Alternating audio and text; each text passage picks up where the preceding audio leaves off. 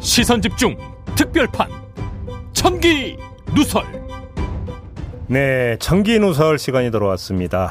저와 함께하는 파트너죠. MC 장원 모셨고요. 어서 오세요. 네, 안녕하세요. 반갑습니다. MC 장원입니다. 어, 근데 안경이 보니까 한동훈 법무장관 안경 뭐 비슷한 걸 쓰고 오셨네. 아, 이 안경 쓸 때마다 그 이야기 어, 하시는 그, 어, 분들이 그 얘기 많이 계시더라고요. 들었어요. 어, 네. 나만 그, 나만 발견한 게 아니구나. 네, 네, 네. 왜 잘 보이려고? 네? 아, 아, 코드 맞추기. 음, 음. 아닙니다. 그 전부터 있었습니다. 저는. 어, 그래요? 이 안경 예전부터 있던 건데. 어, 되게 지적이, 네. 네네. 어, 되게 지성적인 것 같아요. 네. 요즘 뭐 반지성이 유행하던데. 어, 아, 되게 지성- 지성적인 것 같아요. 어. 지성적으로 보입니까? 혹시 반지성이라는 얘기 들을까봐 안경 네네. 쓴 거 아니고? 아, 그건 아니고요. 네. 사실 좀 지성적으로 좀 보이려고 의도적으로 안경을 쓰는 부분은 좀 있긴 합니다. 근데 오, 오. 네, 그 한 법무부 장관과 이제 코드 맞추기로 쓴 건 아니라는 점. 자, 머리도 올려야 돼. 이게 내리면 더, 닮, 더 닮았다는 소리 듣더라고요. 이게 그래서 머리 좀 넘겨야 될 것 네. 좀 같습니다. 코드 이렇게. 맞추면 야, 머리 약간 볶아야 될 것 같아요. 아, 예. 네. 아, 그러고 보니까 스카프도 하고 왔네요, 오늘. 오, 그렇네. 오. 절대 의도된 바가 아니라는 점. 의도된 게 아니라는데 하나씩 하나씩 똑같은 게 나오네. 오, 네. 좀 이거 그 신기한 빨간색은 게. 아니잖아요, 스카프가. 오, 빨간색은 아니잖아. 까만색이잖아. 이또 커피 네. 이거 하나 딱 이렇게 들고 다니다는 거 어제 보니까 출근길에 이 들고 있어. 아, 예. 아, 그러고 보니 오늘 커피 들고 출근했는데. 큰일 났네. 이거 너무 똑같네. 이거 M, M장이 쏜 거랍니다. 네. 네. 네, 아. 잘 마시겠습니다. 아, 저도 받은 쿠폰이 있어가지고요. 음. 예, 시간이 얼마 안 남았다 그래서 그냥 썼습니다. 어, 쿠폰 네. 처리용으로 어, 시간 얼마 안 돼서 네, 네. 알겠습니다. 자 오늘 이야기를 좀 한번 해봐야죠. 네. 오늘의 주제는 의례 정치의 명ความ. 의례라고 하니까 혹시 네. 임장은 그 세대는 아닌 것 같아요. 옛날에 박정희 정권에 가정 의례 준칙이 있었던 거 혹시 알아요? 아, 얘기는 들었습니다. 그죠? 제가 또 박정희 정권을 좀 겪었습니다. 아 그랬나? 79년생, 10월생입니다. 뭐요? 걷기를 뭘 걷고 안 걷고 걷고. 아, 그래서 아, 한 79년 열흘 10월? 정도, 한 열흘 정도 어목한 시절을 제가 겪었기 때문에 어. 그때의 기억이 생생합니다. 예. 오 그래요? 한 열흘 정도 겪었습니다. 야 시대를 잘 태어났구나. 네. 10월 17일이니까 정확하게 예. 한 9일 정도 어, 겪었네요. 예. 음, 그러니까 천지분간 못한 아주 어린 시절에 또 전두환 정권을 겪었고. 네, 그렇죠. 아, 호시절은 초등학교 겪- 때까지는 그렇네요. 그러셨구나. 아무튼 네. 그 가정의례 준칙 할 때 그 의례. 네. 요 이 의례 기운 그러니까, 그러니까 의존하는 정치의 명감을 한번 이야기해 보려고 하는데 네, 네. 다른 게 아니라 저거잖아요. 어제 5.18 광주 민주화운동 기념식에 갔잖아요. 네. 장관들 끌 그러니까 장관들 그다음에 의원들. 국민의힘 의원 뭐 99명 네. 대거 대당하고 이제 참석을 했잖아요. 그게 바로 의례 정치라는 거죠. 네. 자, 이야기를 좀 하려고 하는데 이준석 국민의힘 대표가 자평을 한 게 있어요. 뭐라고 했냐면 대통령께서도 기념사에서 말씀하신 것처럼 첫 지방 행보로 첫 국가 기념 행사로 5.18 행사하게 된 게 아주 큰 의미가 있다. 음. 저희의 변화가 절대 퇴행하지 않는 불가역적 변화였으면 좋겠다. 네. 이렇게 자평을 했어요. 네. 근데 의례 정치라고 하는 게 이것만이 아닌 게 이틀 전인 16일로 한번 가볼까요? 이준석 대표가 제주도를 방문을 해갖고 뭐 네. 어떤 말을 했냐면 윤석열 대통령은 당선인 신분으로 4.3 추념식에 참석하기도 했다. 저 역시 4.3 평화공원을 다섯 번 방문했다. 내년 4.3 때는 대통령이 우리 당 의원 전원을 이끌고 4.3과의 대화를 시도하실지 모르겠다. 음. 이렇게 이야기를 했어요. 네. 그러면서 했던 자기 규정이 뭐냐면 윤석열 정부와 국민의힘은 지금까지의 보수 정권, 보수 정당과는 완전히 다르다. 어. 왜? 우리는 지금 이렇게 행보를 하고 있으니까. 네. 이런 얘기를 한 거잖아요. 네. 저는 그냥 그런 시도 자체는 나쁘지 않았다라고 좀 어, 그럼요. 보여줬거든요. 그럼요. 네. 그러니까 아무튼 이준석 대표가 이야기한 게 모든 게 지금 초점이 어디에 가 있어요? 의례에 가 있어요. 의례. 그렇죠. 기념식 참석, 추념식 참석, 평화공원 방문 등등. 음. 그러니까 의례의 정치를 통해서 과거사를 털어내고자 한다. 네. 뭐 이런 이야기로 정리할 수 있는 거잖아요. 네네. 평가는 해야 되죠. 네. 지금 그 요즘에 현대 정치를 두고 미디어 정치라고 얘기를 해요. 음. 미디, 미디어 정치가 대면될수록 정치적 메시지 발신 행위가 어떻게 되냐면 공연의 형식을 띠죠. 공연의 형식. 무대 공연할 때 그 네. 공연. 보여주기식이 좀. 그렇죠. 될수 뭔가 있다. 퍼포먼스적인. 네. 이 성격이 갈수록 강화가 되죠. 미디어 정치가 대면될수록. 음. 그렇기 때문에 이 의례를 통해서 메시지를 전달한다? 이것 또한 정치 행위로 봐야 되는 거죠. 음. 그러니까 그걸 그러니까 저기 평가절할 이유는 없다고 보고요. 네. 광주의 경우만 한정을 하면 김종인 비대위원장, 음. 이준석 대표, 이어서 윤석열 대통령까지 계속 이어지면서 줄기차게 광주와 손을 잡고자 하고 있잖아요. 네. 그러니까 계속 공을 들여오고 있다라는 점 제가 볼 때는 부인할 수 없다고 생각을 해요. 네. 이것까지 제가 볼 때는 정치적인 선입견을 가지고 정파 논리에 입각해서 평가절하할 이유는 저는 제가 볼 때는 네. 없다고 봐요. 자, 이런 일관적인 노력은 인정을 해줘야 된다. 그렇죠. 그럼에도 불구하고 불구하고. 그럼에도 불구하고 네. 지금까지의 보수 정권, 보수 정당과는 완전히 다르다라고 단언할 수 있겠느냐? 음. 요건 또 다른 문제겠죠. 아, 그냥 이제 말로써 끝날 수 있는 가능성이 좀 있기 때문인가요? 그렇게 몇 번 그 의례 정치를 펼쳤다고 그래서 이전 보수 정권, 이전 보수 정권과 우리는 다르다. 음. 그래서 성질의 전환이 일어났다라고 음. 단언할 수 있느냐? 음. 그렇게 보기가 힘들다라는 건데요. 네. 오히려 이 의례 정치가 갖고 있는 취약한 면이 있다라는 거예요. 음. 그 취약한 면이 이제 이준석 대표는 불가역성을 강조했는데 거꾸로 가역성, 음. 빽해버리는 원래 상태로 되돌아갈 그렇죠. 수 있는 성질. 이걸 부채질할 가능성이 있다. 이 점을 음. 좀 함께 살피면서 입체적으로 봐야 된다고 보는데요. 네. 제가 지금 드리고 싶은 말씀이 바로 그건데 취약한 고리가 두 개가 있어요. 아, 두 개가 있군요. 첫 번째는 감정선 문제가 있는데 네. 자 의뢰의 기능은 뭐냐면 그 기억을 네. 국가화한다라는 거예요. 어떤 그 특정한 어떤 당사자들의 기억을 국가 전체, 국가 구성원 전체가 공유를 함으로써 네. 국가화하는 거죠. 그래서 국가라고 하는 공동체의 감정적 동질성을 강화하는 거예요. 네. 어렵게 얘기할 게 없는 게 아니라 어느 나라를 막론하고 국가 기념일이 있어요. 네. 그렇죠. 국가 기념일 때마다 의례를 펼치죠. 음. 기념식을 한다든지 무슨 행사를 한다든지 하면서 계속 그것을 기억을 리마인드를 시키잖아요. 네. 기억을 리마인드를 시키면서 그 기억을 특정 당사자들의 기억이 아니라 국민 전체의 기억으로 확장을 시키려고 하잖아요. 네. 그런 걸 통해서 뭐를 해요? 국가의 동질성을 계속 확보를 하려고 하는 거죠. 네. 그게 이제 그 기념식 정책을 갖고 있는 기능이 바로 이제 거기에 있는 건데 네. 이게 이제 그 과도하게 가면 과 이제 그러니까 역사로 보면 독재 정권이 대중 조작을 하는 용도로 쓰이는 경우도 종종 있긴 있었어요. 네. 근데 뭐 그렇죠. 광주의 경우는 전혀 그렇게 볼 수 있는 성질의 문제는 아닌 거죠. 네. 그런데 아무튼 의뢰 이런 기능은 필연적으로 뭐를 작동을 하냐면 아 과거에 이런 일이 있었으니까 이 일의 성격은 이런 것이고 우리는 이걸 이렇게 평가를 해야 된다라고 하는 이성적 접근이 아니라 네. 감정선을 자극을 하게 돼 있다라는 거예요. 네. 기념식 그냥 기념식으로 간단하게 그 줄여서 얘기를 해요. 기념식이 되면은 끊임없이 그 어떤 사건을 다시 재소환하면서 거기에 어떤 그 감성을 버무리면서 감정을 자극을 하고 그 감정을 소속감으로 네. 그다음에 일체감으로 전환시키려고 하는 게 기념식의 주된 기능이라는 거죠. 그렇죠. 목적이기도 하고요. 그러니까 그 의례 정치는 100% 이거는 의도했든 의도하지 않았든 무조건 감정선을 건드리게 돼 있다는 거죠. 그렇죠. 그리고 예. 그게 본래의 기능이라는 건데 네. 일차적 기능일 것 같습니다. 일단 제일 먼저 감정을 터치할 것 같거든요. 그- 그러니까 그거에 네. 그래서 이제 의례가 갖고 있는 상징성이 이제 바로 거기서 발- 발휘가 되는 거잖아요. 근데 음. 문제는 네. 감정을 특- 자극하는 그 특성이 정반대의 감정을 잉태할 수도 있다는 거예요. 음. 극과 극을 오가는 감정적 반응을 유발할 수가 있다라는 건데 네. 그러면 이 감정이었다가 극으로 가서 저 전혀 정반대의 감정이 다시 싹 트는 원인이 어디에 있느냐? 그것은 감정을 자극하는 그 행위 주체가 널뛰는 널뛰기를 할 경우. 아, 진정성이 부족해 보일 경우. 대표적인 사례가 박근혜 전 대통령의 경우인데 네. 대통령이 되기 전까지 호남에 상당한 공을 들였어요. 네. 그래서 이전 국민의힘 계열 뭐 그때는 한나라당이었지만 네. 그 계열의 어떤 후보 중에서 가장 높은 득표율을 기록을 했었어요. 네. 호남에 상당한 공을 들였고 집권 후에 기념식에 직접 참석한 적이 한 번 있어요. 네. 근데 그 뒤에 안 찾았어요. 딱 한 번 찾았군요. 그렇죠. 당연히 진정성이 없어 보인다라고 판단이 되어지고 그러니까- 그러면 정반대의 감정을 불러일으킬 수 있겠네요. 바로 그거죠. 배신감. 아, 배신 때렸네. 음. 아, 마음이 바뀌었네. 네. 그럼 그때의 참석은 뭐였어? 결국은 쇼였네. 음. 그러니까 오히려 그때 한 번 참석했던 것들이 그러니까 정반대의 감정에서 덮어지는 버리는 거예요. 덮어져 버리면서 음. 오히려 감정선을 자극했던 게 오히려 화를 부르는 아. 전화유복의 반대를 뭐라고 해야 돼? 아 이건 그 정반대의 경우 네.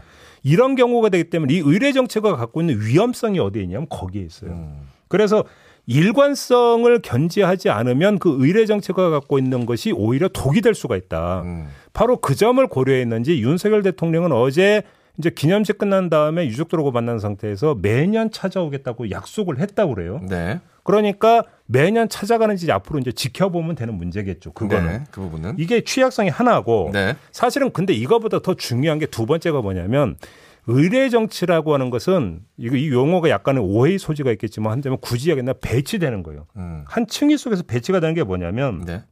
아까 그랬잖아요. 의례 정치가 갖고 있는 기능이 뭐냐면 공동체 결속 음. 기능이라고 했잖아요. 네. 그러면 의례라고 하는 것은 어떻게 되냐면 이 그 주체가 정치의 주체, 권력의 주체가 음. 이 공동체를 어떤 방향으로 끌고 가고자 하느냐라는 방향 설정하에서 의례 정치가 동원되게 돼 있죠. 네. 그렇게 되는 거 아니겠어요? 네. 예를 들어서 그, 아, 이 예를 들면 아, 욕먹을 거니이 예는 안 들면 안 되겠다. 아무튼 그런 게 있다라는 거예요. 그러니까 공동체를 이끌어 가겠다라고 하는 방향성이 먼저 설정이 되고 네. 그 방향성에 따라서 구체적인 실천 정책이 나오고 음. 그 실천 정책이 나온 다음에 이 실천 정책을 마음속에 스며들게 하기 위해서 의뢰가 동원이 된다. 네. 그렇죠.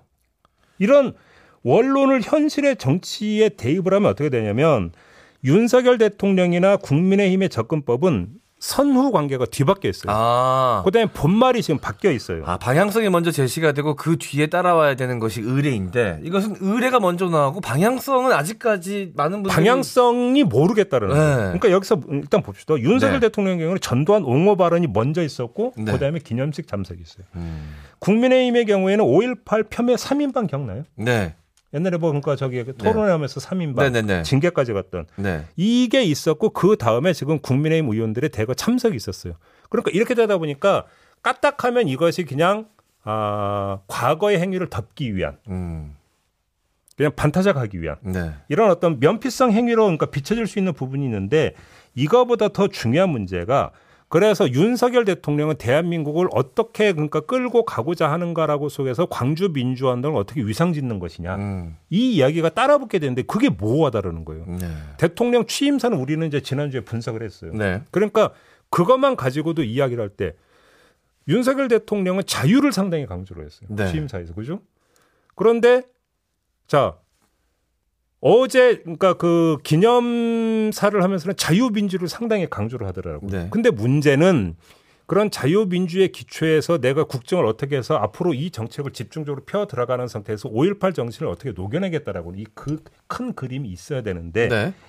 이게 없다라는 거예요. 음. 이게 없는 상태에서 5.18 광주 민주화 운동 기념식에 한번 관계 부각이 되어버리면 네. 그게 옛날에 이제 국민의힘 인사들이 문재인 대통령을 향해서 했던 바로 그 단어 음. 쇼통이라고 하는 단어가 따라 나올 수가 있다는 거예요. 아. 이게 지금 돼야 되는 건데 이 부분과 딱 맞아 떨어지는 접목 지점이 하나가 있어요. 그게 뭐냐면 윤석열 대통령이 대선 과정에서 이야기했던 5.18 광주 민주화 운동 정신을 헌법 전문에 수록하겠다라고. 네. 근데 이번에 기념사에서는 이 헌법 전문 이야기가 빠져서 많은 분들이 또 그 부분에 대해서는 왜 빠졌을까 좀 의아해했습니다. 바로 그 점이 지금 바로 논란이 되고 있잖아요. 네. 이게 바로 지금 잘 봐요. 어제 그 광, 그러니까 기념식이라는 의례에 참석을 했는데 의례에 참석을 했는데 의례에 참석의 진정성을 재는 잣대로 음. 그럼 헌법 전문은 어떻게 됐어요? 라고 음. 바로 지금 반문이 따라오잖아요. 네. 그러니까 뭐냐면 본 말이 바로 여기서 뒤집혀져 있다는 게 바로 그 얘기예요. 네. 선호가 바뀌어져 있다라고. 네. 왜 하지만- 빠졌을까요? 하지만 제가 볼 때는 이거는 지금 거론할 수가 없어요. 아, 거론할 수가 없다고요. 윤석열 대통령이나 네. 국민의힘 입장에서는 아, 어, 이- 이게 지금 중요할 것 같아요. 왜 빠졌을까? 그걸- 이게 바로 이 또 천기누설에 한 걸음이 좀 들어가는 거군요. 여기서 그러면 개헌을 해야 될 거 그렇죠. 아니에요. 그죠? 개헌이 필요하죠. 그러면 헌법 전문에 수록하기 위해서 바로 실천에 들어가겠습니다가 되면 실천 행위는 뭔데요? 개헌 시동 거는 거예요. 그렇죠. 개헌이 반드시 필요하죠. 개헌 시동 거는 지금 없는데 순간에 넣으려면 개헌을 통해서만 넣을 수 있으니까요. 그러면 윤석열 정부는 집권 하자마자 바로 개헌이라는 블랙홀에 그냥 빨, 아, 빨려 들어가는 거예요. 개헌 정국으로 들어가게끔 만드는 본인이 스스로 그런 말을 해서 그, 자초할 수가 있겠군요. 그렇죠. 그러니까 잘 봐요. 윤호중 그 민주당 비대위원장이 어제 바로 쳤잖아요. 헌정특위 구성하겠다고. 아, 후반기 원 구성과 동시에 헌정특위 구성을 해서 네, 바로 이 그 5.18 정신을 헌법 전문에 수록하는 내용을 포함한 헌법 개정 논의에 착수하겠다. 네. 바로 약한 고리를 쳐버리는 거죠. 음, 그러면 자 봐요. 어렵게 생각 없어요. 그렇게 치고 나오는데 우리 네. 개헌 못해. 네. 그러면 아니 그러면 5.18 정신 헌법 전문에 수록하겠다는 당신 약속은 뭔데? 그거 하려면 교훈이 나중에. 필요한데 왜 앞뒤가 달라 이렇게 비판받을 수 있죠. 그러면 그때 기념석 가- 기념석 왜 갔는데 네. 이렇게 지금 물고 들어가다 보면은 아, 의뢰 정치를 통해서 상징성을 극대화하고 네. 공감도를 끌어올려서 과거사와 단절하려고 했던 그 노력이 딱 끊어져 버리는 거죠. 오히려. 아, 그거는 오히려 그러면서 독이 되어 버리는 거죠. 네. 아, 쇼했구나. 아. 이렇게 되어 버리는 거죠. 했던 그 아, 참가했던 그 행위 그리고 했던 발언들 모든 게 다 부정당할 수 있는 위험을 초래할 수 있군요. 그렇죠. 아, 아 그렇군요. 저는 헌법 전문에 넣지 않- 아, 넣는다는 이야기를 안 하셔서 왜 그랬을까까지만이 저의 한계였고요. 근데 그 이유는 이제 여기서 이제 제가 배우게 됐습니다. 알게 됐습니다. 잘 보면 윤석열 대통령이 후보 네. 시절부터 입만 열면 하는 얘기가 뭐예요? 헌법 정신, 네. 헌법 가치 이야기하잖아요. 네, 헌법 이야기 참 많이 하시죠. 자유 그리고 헌법 진짜 이야기. 뭐예요? 아니 그러니까 그 헌법 수호가 또 뭐냐면 대통령 출마를 선언했던 주된 이유 중에 하나였잖아요. 네, 그래서 근데 본인이 어떤 그 설정했던 헌법의 가장 기본 정신을 담고 있는 게 전문인데 네. 전문 바꾼다라고 왜 안 바꾸냐라고 얘기를 하면 뭐라고 대답을 하겠어요. 음, 그게 그러네요. 그럼 막다른 곳에 몰리는 거죠. 네. 응? 아, 그다음에 민주당 입장에서는 잃을 게 없어요. 그죠. 야당이고 야당이니까. 야당이다 보니까 네. 네. 개헌을 그러니까 탐탁찮게 여기는 것은 권력을 쥔 쪽이지 그렇죠. 권력을 안 쥔 쪽은 어유 좋죠. 그 다음에 더운 것은 개헌합시다 합시다가 아니라 이미 원내 과반이기 때문에 음. 해- 바로 실행으로 들어갈 수 있어요. 네. 헌정특위 만들어서 개헌론이 시동을 할 수 있고 음. 아주 극단적으로 제가 볼 때는 그건 쉬운 일은 아니지만 극단적으로는 일단 원내 과반에 해서 뭐 발의는 가능해요. 네. 발의까지도 뭐 하면 할 수도 있어요. 네. 그죠? 민주당 입장에서는 판만 깔리면 언제든 달릴 수 있죠. 그러니까 뭐냐면 개헌 가지고 계속 공세를 펼 수가 있는 거예요. 민주당은. 음. 근데 공세를 펼 수 있는 자락을 윤석열 대통령이나 국민의힘은 그 의례의 정치로 깔아줬다라는 거예요. 네. 거꾸로 네. 깔아줘 버린 거죠. 그러니까 민주당은 그 그러니까 자락 위에서 멍석에서 치면 춤만 추면 되는 거니까 네. 민주당은 마다할 이유가 없는 거죠. 음. 물론 과유불급이라고 네. 이것도 정도껏 해야 되는데 여기서 제가 그 공학적 측면, 정치 공학적 측면에서 포인트만 좀 두 가지만 좀 말씀을 드리면 개헌 논의를 해서 공세를 펴는 건 좋은데 이 그 수위와 정도를 잘 조절을 해야 돼요. 네. 민주당도 왜 네. 그러냐면 이 개헌 공세를 펴면은 어떤 점이 좋으냐면 지금 그 집권 세력은 쉽게 하면 물리적 결합은 돼 있지만 화학적 결합까지는 아직 완성이 된 집권 세력이 아니에요. 네. 그런 상태에서 만약에 개헌이라고 하는 것들이 어떻게 가느냐에 따라서 지금 이 그 틈을 그러니까 더 벌리면서 네. 화학적 결합을 촉진하는 게 아니라 오히려 물리적 분열을 확장시키는 요인으로 민주당 입장에서는 음. 작업을 할 수도 있어요. 네. 그래서 권력 구조는 이런 문제를 잘 건드리면 음. 그런 거 아니겠어요? 네. 이렇게 돼버리면 집권 세력 안에서 이해 타산에 따라서 호불호 그러니까 입장을 달리해버리면서 집권 세력 안에서 분열적 그죠. 요인을 내부 분열의 원인이 될 수 있겠네요. 키울 수 있죠. 민주 어? 네. 이건 되게 공학적 측면에서 이야기인데 거기까지는 좋은데 문제는 근데 권력 구조 개편 이야기를 꺼내는 순간에 우리 국민들의 개헌 논의에 대한 가장 기본적인 접근법이 있잖아요. 네. 되게 부정적이거든요. 음. 개헌 필요성을 이야기를 하면은 동의하는 비율이 높아요. 음. 그런데 권력 구조를 건드려서 대통령 중임제로 하면은 반대 여론 그렇죠. 높고 내 아니 그 내각제 같은 경우 네. 는 훨씬 높고 이렇게 해버리니까 강론으로 들어가 버리면은 오히려 국민 여론이 개헌의 저지선을 져버리면서 아 얘네가 윤석열 정부 지금 흔들기용으로 개헌을 활용하고 있구나 아. 이렇게 역풍이 불 가능성이 있어요. 네. 그렇기 때문에 공학적으로 얼마만큼 수위와 폭을 잘 조절해가면서 개헌 얘기를 끌어가느냐가 핵심적인 문제인데 네. 여기서 오바를 하거나 수위를 확 높여버리면 네. 질러버리면 속칭 네. 질러버리면 화가 될 가능성이 아, 충분히 있다. 단순한 이 여당과 정권 발목 잡기로 보여질 수 있다. 이 그렇죠. 부분에서 디테일한 좀 작업이 필요한데 아, 민주당이 사실 요즘 좀 디테일이 떨어진다는 비판도 받고 있어서 그게 문제죠. 네. 항상 그게 문제인데 아무튼 이런 공학적 포인트는 잠깐만 언급을 했지만 빼고 네. 아무튼 정리를 하면 이런 거예요. 헌법 전문으로 하면 지금 그 자체가 음. 국민의힘이나 윤석열 대통령이나 아킬레스 건이 되어버렸다는 거예요. 네. 이게 바로 의례 정치의 암, 음. 그림자가 돼버리는 거죠. 음. 의례 정치에 그러니까 해서 뭔가 과거의 보수 정권 보수 정당과는 다르다고 자기 성격 규정까지 하면서 과도하게 의미 부여를 하면 할수록 네. 그러면 개헌하자라는 얘기에 휘말려 들어갈 수밖에 없다. 음. 그러니까 자기들이 결국은 자기들 스스로 아킬레스건을 만들어 버렸다라는 이야기가 되는 거고요. 이 의례가 증폭시키는 것은 그런 점에서 일체감이 증폭이 되는 게 아니라 오히려 분열성이 증폭될 수도 있다. 얼마든지. 네. 그게 바로 의례 정치의 그림자, 어두운 그림자다라는 음. 것이고요. 그런 점에서 5.18 광주 민주화 운동의 정신을 정말로 어떻게 국정에 어떻게 스며들게 할 것이냐. 네. 라고 하는 것들을 좀 더 진지하게 고민을 해야 된다. 음. 기념식 참석하는 것만 갖고 되는 게 아니다라는 네네. 얘기를 제가 드리고 싶은 거예요. 그것을 어떻게 그러면 민주주의라고 하는 이념을 민주주의라고 하는 정신과 가치를 어떻게 국정에 스며들게 만들 것인가에 대한 실행 방안을 내놔라. 음. 그러면 그 얘기를 하고자 오늘 이 얘기를 했던 거라고 뭐 네. 이해하시면 될 것 같아요. 알겠습니다. 이 어떤 철학과 방향성 없이 의례만 앞서게 되면 음. 이게 오히려 역풍을 불어올 수도 있다. 그렇죠. 어, 이 말씀을 해주신 것 같습니다. 그렇습니다. 네. 자, 알겠습니다. 자, 많은 분들께서 오늘 해주신 말씀에 대해서 또 댓글로 또 반응을 보여주셨는데요. 아, 성로님께서 역시 천기두설 종배형 이게 딱 느낌표 하나로 감정을 표현해 주셨어요. 종배형 형 종배형 어우, 어우, 네. 음. 자, 너무 귀여우신 종배형님. 제가 요즘 이거 밀고 있잖아요. 큐티 종배. 있다니까요. 이게 방송을 보시는 분들도 느끼실 텐데 아. 어, 이 있어요? 의외의 귀여움이 있으시다. 어, 있어요? 특히나 제가 좀 무리하게 칭찬했을 때 당황하시고 부끄러워하시는 어, 거에서 맞아. 나옵니다. 아, 좀. 뭐못 받아치겠어요. 그거. 네. 아, 양심이 있어서 제가 도저히 야. 못 받아치겠어요. 오늘따라 피부가 굉장히 매끈하신데요? 아, 그런가요? 음. 수염도, 수염도 안 깎았는데. 또 당황하시죠. 여기서 나오는 그 큐티 종배가 있다니까요. 음, 예. 음. 자, 자, 그리고 수치라님.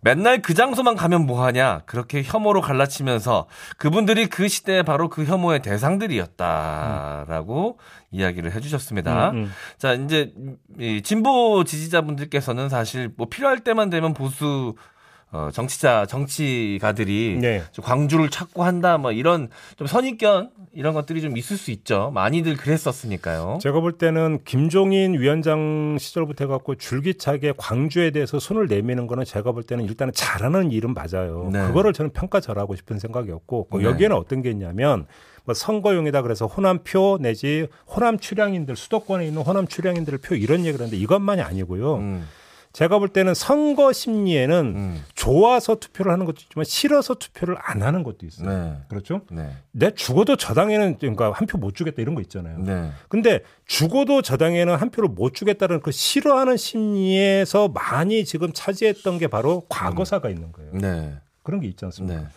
광주? 이건 어제 이제 그래서 이제 논란이 벌어졌죠. 이재명 후보가 저희 방송에서 뭐 학살의 후에 이런 얘기를 했는데 이준석 이제 대표가 바로 쳤던데 음. 그 논란은 논란대로 하더라도 네. 그게 몇몇 이어져오는 부분이 있잖아요. 네. 이걸 끊어내고자 하는 노력이거든요. 네네. 저는 그것도 만약에 제가 국민의힘에서도 저라도 했겠어요. 음. 그런 노력은 평가를 해야 돼요. 네. 그리고 저는 순방향이라고 생각을 해요. 음. 근데 그 노력에 컨텐츠를 담아야죠. 음. 내용을 담아야 될 거 아니에요. 네. 그것이 행사 한 번 간다고 되는 문제는 아닌 거잖아요. 네. 아까 말씀하셨던 그 5.18 폄훼 발언 했었던 정치인들 그때 당시 그 발언이 나왔던 행사를 기획하고 책임자가 김진태 의원이었었는데 네네네. 그 이후로도 수년간 사과를 안 하고 있다가 이건 선거 이번에 때. 공관위에서 그거 사과하라고 얘기하니까 재빠르게 그냥 음. 바로 사과하지 않았습니까? 그러니까요. 거기서 아- 어, 그 어떤 국민도 진정성을 느끼지 못했거든요. 음, 음. 그래서 많은 수많은 정치인들 보수 정치인들이 5.18 광주 정신 민주화 정신에 대해서 이야기할 때 그 김진태 의원을 바라봤던 국민들의 시각. 이 이제 나, 타나거든요저 음. 진정성 없이 그냥 자기 정치를 위해서 하는 거 아니냐 이런 의구심, 의심 음. 예, 그런 것들이 이번 윤석열 대통령의 발언에서도 좀 느낄 수 있다라는 음, 예, 걱정을 해주신 것 같습니다. 네. 자 그리고 다 많은 분들께서 또 의견 남겨주셨습니다. 안데르센 TV님께서도 방금 제가 드렸던 말씀에 똑같은 말씀 해주셨네요. 음. 김진태는 내버려두면서라고 또 말씀해 주셨고요. 데이지님 진상 규명 없이 매년 찾아가는 진정성 없는 극과 극 행동 이렇게 또 말씀해 주셨는데요. 이렇게 계속 생각하지 않게끔 또 윤석열 대통령이 이, 이후에도 계속 행보를 잘 취해야 될 것 같습니다. 이게 이제 그 어제 그런 얘기 했더라고요. 그래서 이제 우리는 집권당이 됐으니까 예산 폭탄을 호남에 부여할 것이다. 음, 어, 우리 그만큼 우리가 호남에 신경을 쓰고 있다는 것을 예산으로 보여주겠다. 네. 아, 그것도 필요하죠. 음. 그것도 그러니까 호남 소외라고 하는 게 있습니다. 네. 근데 지금 이거는 광주 민주화 정신이 호남에 예산 더 많이 달라고 시위한 거 아니잖아요. 음. 시민분들이. 네. 그러면 자 봐요. 그러니까 자꾸 변죽을 올리고 있는 거예요. 음. 광주 민주화 운동의 정신을 어떻게 국정에 스며들게 만들 것인가에 고민이 없는 거잖아요. 음. 예산 폭탄이 이거 무슨 상관이 있어요? 네. 이제 각종이님께서 그런 비슷한 걱정해 주신 것 같습니다. 이번 광주 방문도 6일 지방선거를 고려해서 방문한 거 아닐까요? 다음 총선 전까지는 방문 안 할 거라고 봅니다. 음. 라고 좀 부정적인 시각 보여주셨네요. 네, 많은 분들께서 걱정하시지만 윤석열 대통령과 그 내각, 자, 이후에 또 어, 자신들이 했던 말들을 네. 음. 좀 진정성 있게 보여, 행동으로 보여준다면 이- 이렇게 의심하셨던 분들도 의심을 거두지 않을까 생각이 듭니다. 그럼 이제 민당 계속 개헌을 칠 텐데 한번 봅시다. 네, 앞으로 알겠습니다. 앞으로 이게 상당히 전선이 될 가능성이 있습니다. 네. 네. 이 정도로 마무리하고 네. 자 우리 M 장은 또 짤짤이쇼로 보내드려야 되죠. 네, 바람같이 달려가야 됩니다. 수고하셨어요. 음. 네, 감사합니다. 네. 저도 함께 몰라가겠습니다. 고맙습니다. 감사합니다.